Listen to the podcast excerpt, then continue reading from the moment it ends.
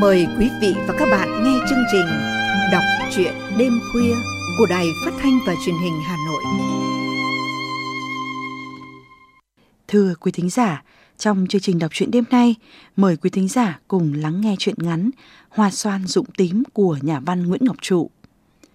Bằng lối kể chuyện dung dị, tác giả đã đưa người đọc đến với những góc khuất, những số phận chìm nổi của con người – những trang viết về những nỗi đau trước nhân tình thế thái nhưng vẫn ấm áp chăn chứa tình đời, tình người, vẫn gieo vào lòng người đọc niềm tin yêu và hy vọng vào cuộc sống vào mùa xuân. Kính mời quý thính giả lắng nghe qua giọng đọc của Kim Yến.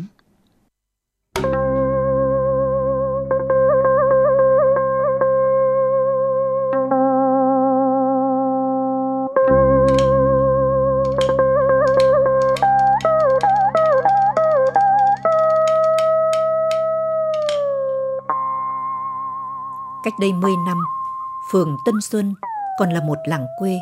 Đó là một ngôi làng điển hình của vùng đồng bằng Bắc Bộ. Có lũy tre xanh bao bọc, có cổng làng, có cây đa giếng nước, có đình, có chùa, có đền, có miếu. Mỗi sáng sớm, từ lũy tre, cò bay ra trắng đồng. Xuân về hoa xoan rụng tím đường làng, đồng đến những vườn bưởi chín vàng chờ Tết. Một thời, quả bưởi Tân Xuân là một đặc sản nổi tiếng khắp xứ Đông xứ Đoài. Thế rồi đô thị hóa kéo đến, các dự án mở đường, các khu chung cư cao tầng mọc lên đã lồi những rặng tre, các hàng xoan, các vườn cây núc nỉu quả đi biệt tâm. Tấc đất trở thành tấc vàng, người dân thi nhau xẻ đất, lấp ao, chia chác bán mua, xây nhà tầng biệt thự. Dân tứ xứ đổ về cư ngụ, dân số tăng gấp năm bảy lần làng xưa gần chục phố mới mở ra, nhà nhà tưng bừng mở cửa hàng cửa hiệu. Từ sáng tới khuya, đường phố lúc nào cũng tấp nập đông vui. Làng đã lên phố như vậy, chỉ còn gia đình cụ xa là từ xưa đến nay vẫn vậy. Một mảnh đất hơn 300 mét vuông, quanh năm, xanh màu cây trái. Một ngôi nhà ba gian mái ngói đã sậm màu loang lổ. Đặc biệt, ở nơi gần cổng có hai cây xoan đào vẫn sóng đôi ngạo nghễ vươn lên bầu trời mùa xuân, hoa rụng tím đường phố. Mùa hè, cầu tỏa bóng mát một vùng. Nhìn hai cây xoan còn sót lại giữa phố phường, ai đi qua cũng ngạc nhiên. Thời buổi này sao còn giữ đất giữ cây? Cắt ra bán bớt đi, xây nhà tầng mà ở cho con, cho cháu nó sướng. Vậy mà nhiều người gạ hỏi mua đất mua cây, chủ nhà nhất quyết không bán. Ở bên kia đường có ngôi biệt thự mới khánh thành, trông nguy nga như cung vua. Chủ nhà là một tay thầu khoán tiền nhiều như nước. Nghe nói hắn đi xem phong thủy về mặt tiền ngôi nhà thầy phán. Hiện trước cổng có hai con quỷ án ngữ, nó ngăn cản bồng lộc vào nhà, phải tìm cách tống khứ đi, thì gia phong mới vững bền hưng thịnh. Ngẫm nghĩ lời thầy, hắn luận ra rằng hai cây xoan bên kia đường. Một loại cây quê mùa không xứng ngự trước ngôi biệt thự nhà hắn, về mùa đông, cây rụng lá, trơ cành xương sầu, vươn lên bầu trời xám xịt, trông như hai con quỷ, đúng như lời thầy. Hắn tức tốc, sang nhà cụ xa trả giá. Tôi đặt giá 100 triệu một cây, cụ bán không? Không. Tôi mua cho người ta chặt cây đi, giờ chẳng làm gì. Tôi biếu cụ, cụ bán không? Không. Hắn tức tốc ra về, hôm sau lại sang. Tôi trả cụ nửa tỷ hai cây cụ bán không? Đã không bán là không bán, đừng nhiều lời. Thế cụ muốn gì? Muốn cây sống mãi. Hắn giơ hai tay lên trời than. Thật không hiểu nổi, không thể hiểu nổi. Một bà già lẩn thần ngớ ngẩn hết chỗ nói. Cách đây gần nửa thế kỷ, khi ấy cụ Sa đang là một thiếu nữ xinh đẹp nhất làng Tân Xuân. Biết bao trai làng để mắt, nhưng nàng cứ lớ lơ chẳng ngó ngàng đến ai. Một hôm, nàng đi qua ngôi nhà có hai cây xoan đào sóng đôi, thì thấy một chàng điển trai đứng tựa cây, buông một câu vào gió. Xoan sóng đôi, mà người thì lẻ bóng. Gió thổi đi, nàng đứng lại liếc mắt nhìn chàng mỉm cười. Chàng được dịp ngắm nàng đến đơ đẫn cả người, không nói lên lời. Chỉ thì thầm trong dạ. Trời ơi, người đâu mà xinh thế? Nàng rào bước, chàng đắm đuối nhìn theo. Từ hôm đó, chàng ngày đêm mơ tưởng tới nàng chàng đi dò hỏi bạn bè từ thôn trên đến xóm dưới, có người ở thôn Thượng Mách. Người ở thôn này đấy, tên là Sa, đẹp người nhưng mà kiêu lắm. Ối người tỏ tình nhưng chẳng ưng ai, cứ lẩn lơ như con cá vàng. Về nhà, đêm nào chàng cũng nghĩ cách làm thế nào để gặp được nàng. Hay là mỗi ngày lượn lên thôn thượng một lần, may chăng? Hay là cứ tựa cây xoan nhà mình chờ, biết đâu? Hay là... May sao? Trời xui khiến thế nào? Vào lúc hoàng hôn của ngày mùng 7, nàng đi qua ngõ, vừa lúc chàng ra tựa cây xoan. Thoáng thấy nàng, chàng đã reo lên. Sa, Sa ơi! Nàng dừng lại nghiêng nón che nửa nụ cười. Anh gọi em ạ. À? Còn ai nữa? Bao ngày anh mong đợi, dò tìm. Anh là Hoàng, nhà anh ở đây, có hai cây xoan này. Xoan ai trồng đấy? Được lời như cởi tấm lòng, Hoàng bộc bạch gan ruột. Chính là tay anh chồng đấy. Anh chồng nó từ năm 12 tuổi. Ngày ấy anh mê chuyện tấm cám lắm. Em đọc chưa? Chắc là đọc rồi. Em có nhớ đoạn tấm được vào cung vua làm hoàng hậu. Mẹ con nhà cám tìm cách giết chết đến mấy lần. Cây lần tấm hóa thành chim vàng anh, được vua yêu chiều, liền bị cám làm thịt ăn rồi chôn lông chim ở vườn. Lông chim hóa ra hai cây xoan đào. Khi vua đi chơi ở vườn, cành lá của chúng xà xuống che kín thành bóng tròn như hai cái lọng. Vua thấy cây đẹp dợp bóng, sai lính hầu mắc võng vào hai cây rồi nằm chơi hóng mát. Khi vua đi khỏi thì cành cây lại vươn thẳng trở lại. Từ đó không ngày nào là vua không ra nằm nghỉ tại đây. Chuyện là như thế, anh chồng hai cây xoan này mong muốn là vua và hoàng hậu mãi mãi bên nhau. Anh Hoàng lãng mạn quá, thì anh đã mắc võng ở đây lần nào chưa? Chưa, anh còn đợi. Đợi ai cơ? Đợi hoàng hậu. Từ chuyện cây xoan, đôi trai gái lan man sang chuyện nhà cửa, chuyện mưa nắng ruộng đồng. Mải chuyện, cho tới lúc trăng lên, họ mới chia tay nhau. Hoàng và Sa gặp nhau không biết bao nhiêu lần dưới bóng xoan. Mùa hè, xoàn xum xê cành lá như hai cái lọng che mưa che nắng cho họ. Mùa đông, xoàn chút lá, để lộ mảng trời khuya nhấp nhánh những vì sao lạnh, khiến người ta muốn gần nhau hơn. Mùa xuân, xoàn chăn lộc biếc, rồi đổ một trời hoa tím xuống mái tóc cặp tình nhân. Họ trao nhau nụ hôn đầu dưới bóng xoan và cưới nhau sau đó hai năm. Những đêm hè, trăng sáng vằng vặc, đôi vợ chồng trẻ mắc võng vào đôi xoan đào, nằm bên nhau ngắm một trời sao chuyện trò thâu đêm, cứ như là vua và hoàng hậu bên nhau vậy. Hoàng và Sa hạnh phúc nhất trên đời. Giá như cuộc sống cứ vậy êm trôi, thì đời này còn nhiều chuyện đâu để nói. Đôi chim cu díu rít bên đôi xoan đào chẳng được bao lâu, thì Hoàng nhận lệnh lên đường nhập ngũ. Đế quốc Mỹ đổ quân xâm lược miền Nam, rồi mở rộng chiến tranh ném bom miền Bắc. Tuổi trẻ cả nước, hết lớp này đến lớp khác lên đường chiến đấu. Chia tay Hoàng, Sa nén lòng rắn giỏi dặn chồng. Anh đi chân cứng đá mềm, em ở lại cùng với xoan đào trung thủy chờ đón ngày chiến thắng anh trở về. Anh nhớ giữ gìn sức khỏe, và em nhớ anh thật nhiều. Nhất định anh sẽ trở về. Hoàng ôm hôn vợ, rồi chịu mến ôm hôn hai cây xoan đào.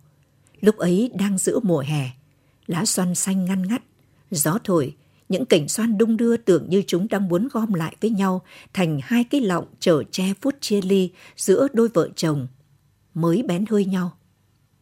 Hoàng ra đi được hơn chừng một tháng, còn đang ở nơi luyện quân thì nhận được thư vợ báo tin đã có thai. Niềm vui sướng trong anh không gì tả nổi. Anh chạy một mạch lên đỉnh đồi, ngửa mặt hét lên với trời xanh. Tôi sắp được làm cha! Tiếng của Hoàng vang vào vách núi, ở phía xa dội lại, nghe thật trầm hùng. Thật là đã. Hoàng nằm lăn ra cỏ, ngất ngây. Trong thư của Sa còn có ý hỏi chồng, nếu sinh con trai hoặc con gái thì đặt tên là gì? Đã nung nấu từ lâu, Hoàng biên thư trả lời ngay cho Sa rằng nếu sinh con trai đặt tên là Trung, còn con gái đặt tên là Thủy. Đó là lá thư đầu tiên họ viết cho nhau, cũng là lá thư cuối cùng họ nhận được của nhau. Bởi ngay sau đó, Hoàng ra tiền tuyến chiến đấu, họ bặt tin nhau. Ở hậu phương, vào lúc xong công việc đồng áng, hết việc nhà, dù là gà đã lên chuồng hay là tầm nửa đêm, Sa cũng ra đứng tựa vào xoan đào, đắm mình vào nỗi nhớ nhung hoàng, nhất là sau khi sinh con gái. Sa thường mắc võng ở hai cây xoan, đặt con thủy vào võng, đung đưa du hời. Con cò bay là bay la. Hai cây xoan chứng kiến nỗi lòng chờ chồng của mẹ và lớn lên từng ngày của con bé. Bé Thủy càng lớn càng giống bố như đúc, nhất là đôi mắt và cái miệng, tưởng như lúc nào cũng muốn cười. Ở tuổi lên 10, Thủy đẹp như là cô tấm lúc gặp vua khi đi hội. Đúng dịp ấy, Sài Gòn được giải phóng, tin vui tưng bừng khắp cả nước. Mẹ con sa mở cờ trong bụng chờ đón người chồng, người cha chiến thắng trở về. Ai ngờ gần hai tháng sau, tin xét đánh đến với mẹ con xa. Liệt sĩ Hoàng đã hy sinh trước cửa ngõ Sài Gòn. Thế là hết, trời đất như đổ ập vào nhau. Mẹ con xa và hai cây xoan đào để tang liệt sĩ Hoàng tròn ba năm. Ba năm ấy, đôi xoan tươi tốt lạ, cành lá xum xuê vươn ra dợp cả một đoạn đường làng. Mùa xuân, hoa nở tím bay bay trong gió. Trẻ con xóm hạ thường tụ tại nơi đây chơi đùa. Chúng giơ tay bắt những cánh hoa tím mỏng manh và thi nhau đếm trên tóc mỗi đứa xem có bao nhiêu bông hoa tím đậu xuống. Ngày nào, gió cũng dài một thảm hoa trong sân và ngoài đường. Vào lúc chim về tổ, Sa lại cầm chổi nhẹ nhàng, vun thảm hoa thành từng đống, rồi đào hố, chôn ở góc vườn. Bé Thủy đến trường thì thôi, cứ về nhà là quấn quýt bên đôi xoan. Thường là mắc võng, nằm học hay là đọc sách. Bé xinh đẹp lại rất thông minh, năm nào cũng là học sinh giỏi nhất lớp. Còn lúc nằm võng, nhìn tán lá của hai cây xoan đã sao cành, Thủy lầm bầm khấn cha. Cha ơi, cha linh thiêng phù hộ cho con nhiều sức khỏe, nhiều kiến thức, học hết phổ thông trung học, đủ điều kiện để du học nước ngoài, rồi trở về xây dựng quê hương đền đáp công ơn của cha. Lời khẩn cầu của con cũng là mong muốn của mẹ. Từ ngày được tin Hoàng không trở về, san nén đau thương thành sức mạnh trỗi dậy. Hết lòng, hết sức, thay Hoàng chăm sóc bố mẹ chồng và nuôi dạy con Thủy nên người. Đắm đuối với mong muốn ấy, xa bỏ ngoài tai những lời bóng gió. Người xinh đẹp thế, đến trai tân còn chết mê chết mệt nữa là bao nhiêu đàn ông mất vợ vây quanh. Sao không đi bước nữa, rõ là phí đời.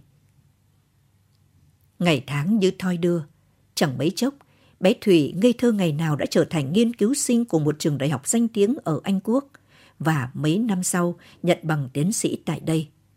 Chỉ tiếc là nó không trở về nước ngay như lời hẹn năm xưa, mà ở lại làm ăn ở xứ người và xây dựng gia đình với anh Peter.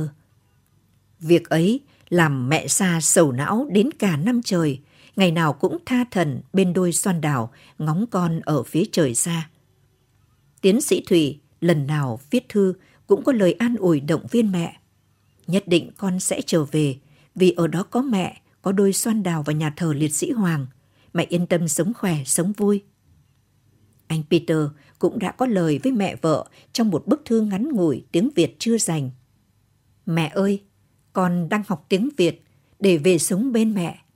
Con đã nghe Thủy kể về chuyện nhà ta, giống như một câu chuyện cổ tích hiện đại.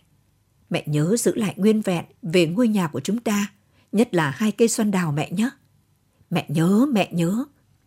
Cho dù vật đổi, vật đổi sao xa, xa vẫn lòng dặn lòng như thế. Ở đời, có những vật đối với người này là bình thường, nhưng với người khác là rất quý giá. Đồi xoan đào nhà cụ xa là cái gai trong mắt gã thầu khoán. Hắn nhìn cây như nhìn kẻ thù, lúc nào cũng chỉ muốn băm chặt nó thành trăm mảnh. Ngược lại, cụ Sa lại coi cây xoan là linh vật của gia đình phải bảo vệ giữ gìn cho các thế hệ sau. Từ hôm bị cụ Sa nhất quyết từ chối bán cây dù trả giá đến nửa tỷ, về nhà hắn tức tối bản biêu tính kế với bọn tay chân tìm cách triệt hạ cây. Một ngày, khắp phường Tân Xuân rộ tin đồn, con đường qua trước mặt ngôi biệt thự nhà gã thầu khoán sẽ mở rộng thêm 5 mét về phía nhà cụ gia người ta đang lên phương án đền bù giải phóng mặt bằng. Thế là dân cư ngụ ở suốt một mặt phố nhao nhao lên. Nhà này mất cửa hàng, cửa hiệu, Nhà kia đất chỉ còn một thèo nhỏ, chỉ có thể xây nhà siêu mỏng. Nhà cụ Sa mất hẳn đôi xoan đào. Lòng cụ Sa nóng như lửa đốt, cụ chống gậy lên hỏi phường, đi xe buýt lên hỏi quận. Đi taxi lên sở quy hoạch thành phố xin xem bản đồ. Ở đâu người ta cũng trả lời, làm gì có chuyện đó. Cụ tạm yên lòng, nhưng về đến nhà là dân buôn gỗ, rồi những tay cò mồi của gã thầu khoán suốt ngày bâu nhau đòi mua cây. Có kẻ còn dè biểu. Tiền tươi thóc thật không ưng, nay mai giải phóng mặt bằng, máy ủi nó hút, nó san là mất trắng. Nghe thế cụ già đốp chát lại. Nếu có chuyện mở đường, tôi chịu mất đất chứ nhất định không chịu mất cây. Tôi tính rồi, sẽ đào cây lên, thuê cần cầu, chuyển trồng vào phía trong. Như thế đấy. Các người về cả đi.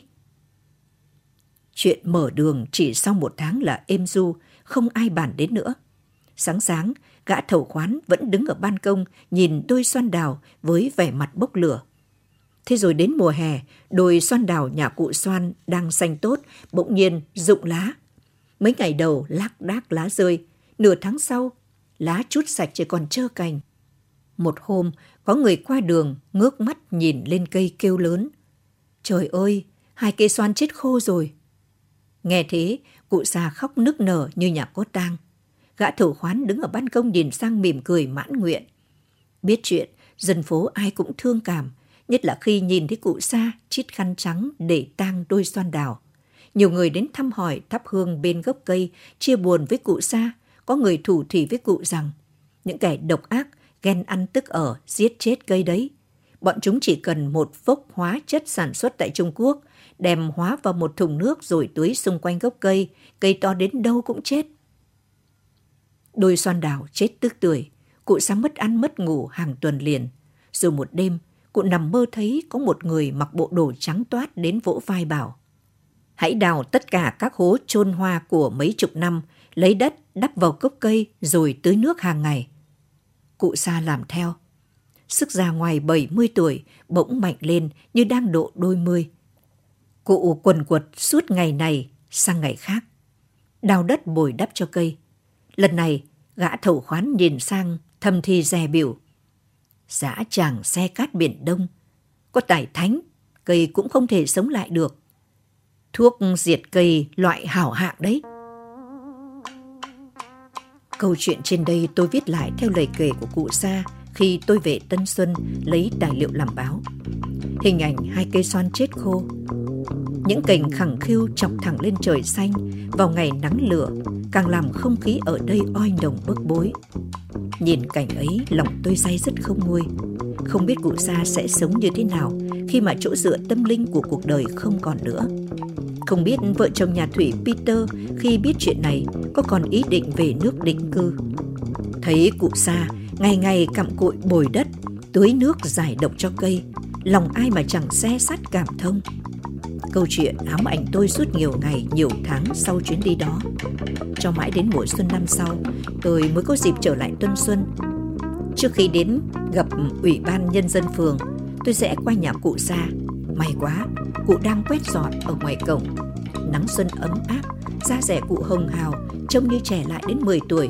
Vừa thấy tôi, cụ đã tươi cười đon đả. Chào nhà báo, nhà báo hãy nhìn lên kìa.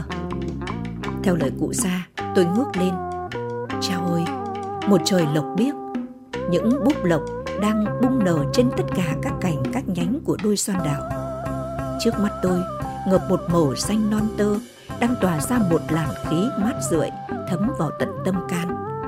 Lòng tôi sao xuyến lâng lâng. Lại sắp một mùa hoa xoan rụng tím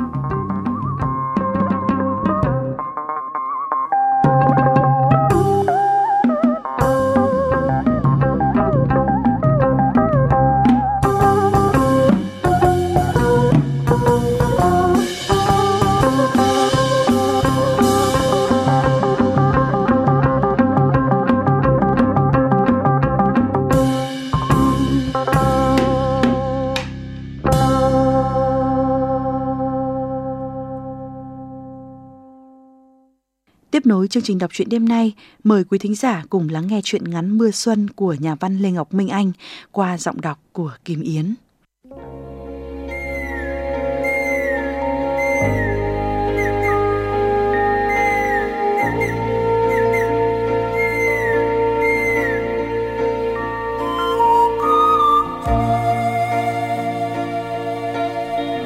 Không biết có phải là một ý tưởng theo chủ đích của người thiết kế hay bởi nương theo thế đất mà từ đoạn qua cổng chính lối đi dạo ven hàng rào của công viên Bách Thảo lại thấp dần so với nền đường, chính là con đường Hoàng Hoa Thám.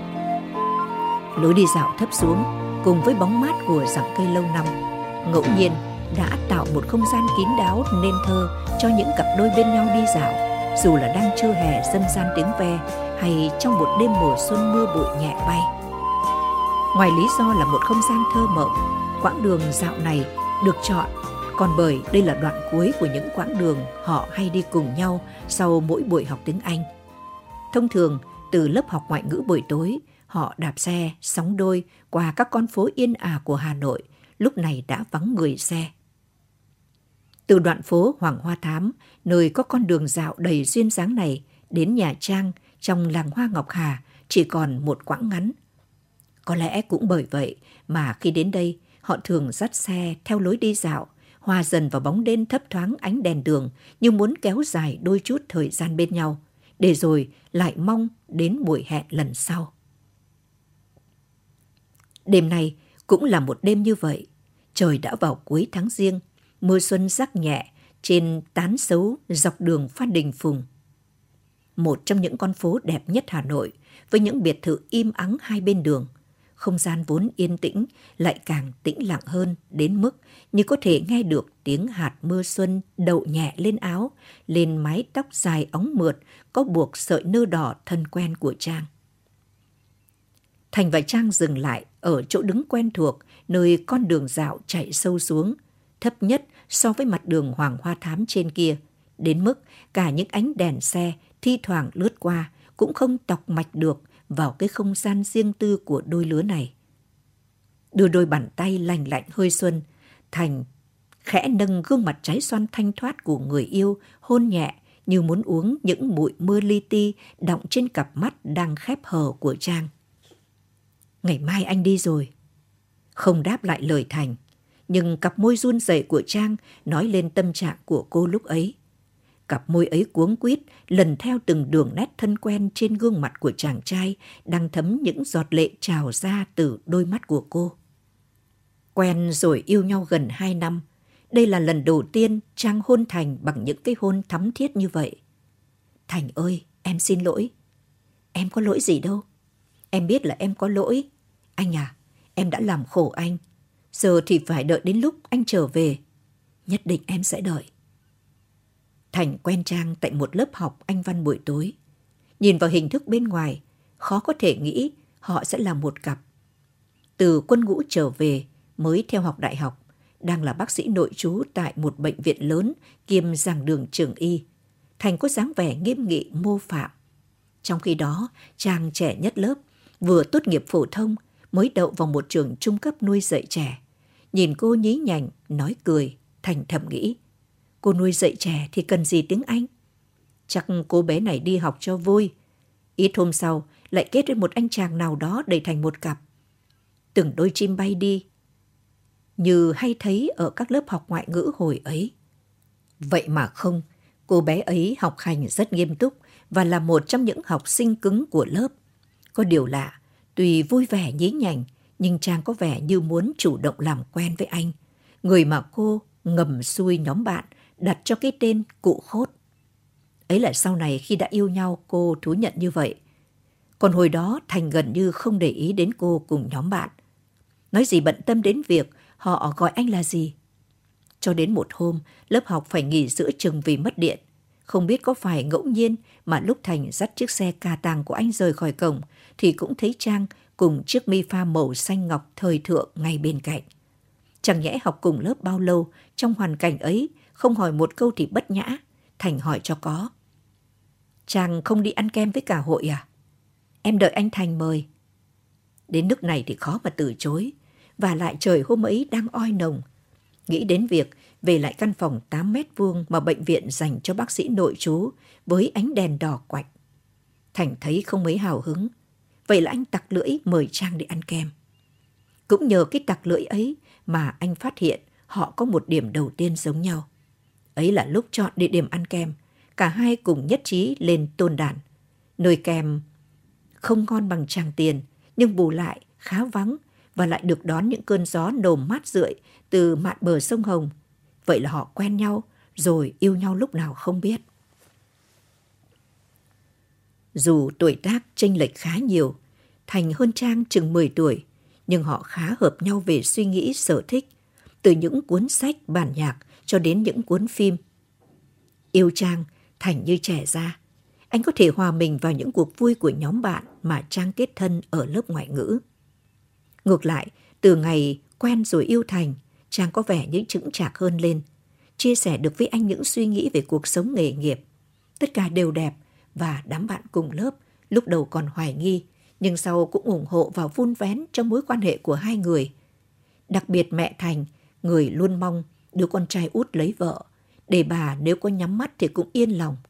Lúc đầu cũng nghi ngại vì Trang quá trẻ, sau cũng dần bằng lòng. Vậy mà trục chặt lại đến từ góc khó nói nhất.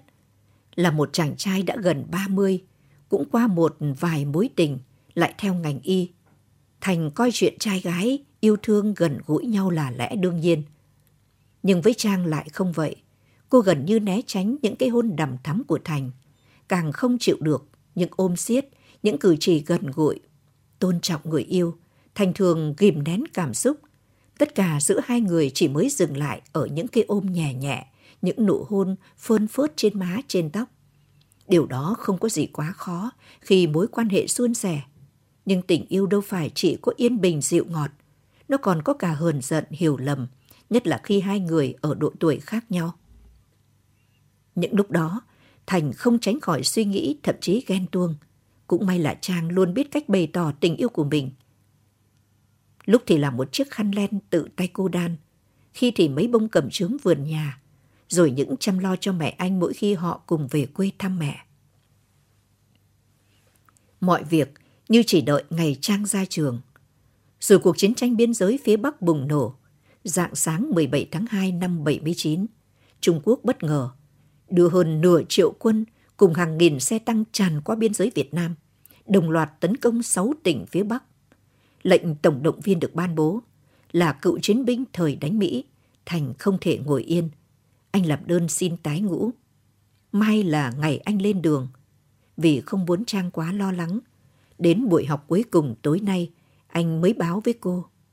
Và giờ này, Trang mới đặt lên môi anh những cái hôn nóng bỏng, ôm siết anh trong vòng tay như chẳng muốn rời. Trên cao, từ đường Hoàng Hoa Thám, trong ánh đèn đường, mưa xuân đã chuyển sang nặng hạt. Vậy là anh đã đi xa được gần 40 năm. Trong cái đêm mưa xuân dây rắc ấy, khi lần đầu trao anh những cái hôn thực sự trong nước mắt, là người trong vòng tay ghì chặt đến nghẹt thở của anh. Tôi thầm mong một ngày anh sẽ trở về, tôi sẽ bù đắp cho anh, trao cho anh tất cả những gì đẹp đẽ nhất của một người con gái. Vậy mà anh đã không trở về. Anh đã hy sinh trên biên giới phía Bắc vì đạn pháo của quân xâm lược khi đang cứu chữa thương binh ở một trạm quân y giã chiến. Phải mấy năm sau khi anh qua đời, tôi mới bình tâm trở lại và mở lòng với một người con trai khác, chồng tôi bây giờ. Và càng trải nghiệm những cung bậc của tình yêu, tôi càng thương Thành hơn. Càng hiểu rằng ngày ấy anh yêu và trân trọng tôi biết bao nhiêu. Còn tôi lúc ấy chỉ là một cô gái mới lớn, còn bỡ ngỡ ngờ nghịch trong tình yêu. Tiếc rằng tôi chẳng còn cơ hội mà bù đắp cho anh nữa. Cái suy nghĩ ấy cứ say dứt tôi, khiến tôi vừa không thể quên anh, vừa cảm thấy như mình có lỗi với chồng. Rất may là chồng tôi là người độ lượng, anh cũng từng là người lính tham gia chiến đấu ở biên giới phía Bắc. Khi tôi chia sẻ câu chuyện với Thành, anh bảo, anh phải cảm ơn Thành. Có lẽ cũng bởi những cảm nhận của em về anh ấy mà em chia sẻ dễ hơn với anh trong tình yêu của chúng mình. Riêng tôi, dù mấy chục năm đã qua, mỗi khi đi lại quãng đường xưa, không khỏi nhớ đến Thành, nhớ đến cái đêm mưa xuân thuở ấy. Câu chuyện trên tôi được nghe trong một lần cùng vợ chồng bà Trang tham gia đoàn cựu chiến binh trở lại thăm nơi ông Thành từng chiến đấu và ngã xuống gần bốn chục năm trước.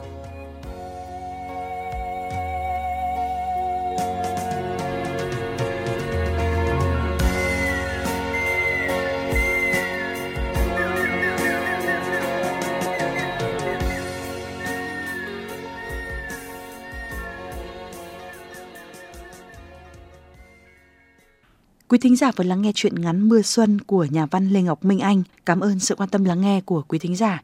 Xin kính chào tạm biệt và hẹn gặp lại.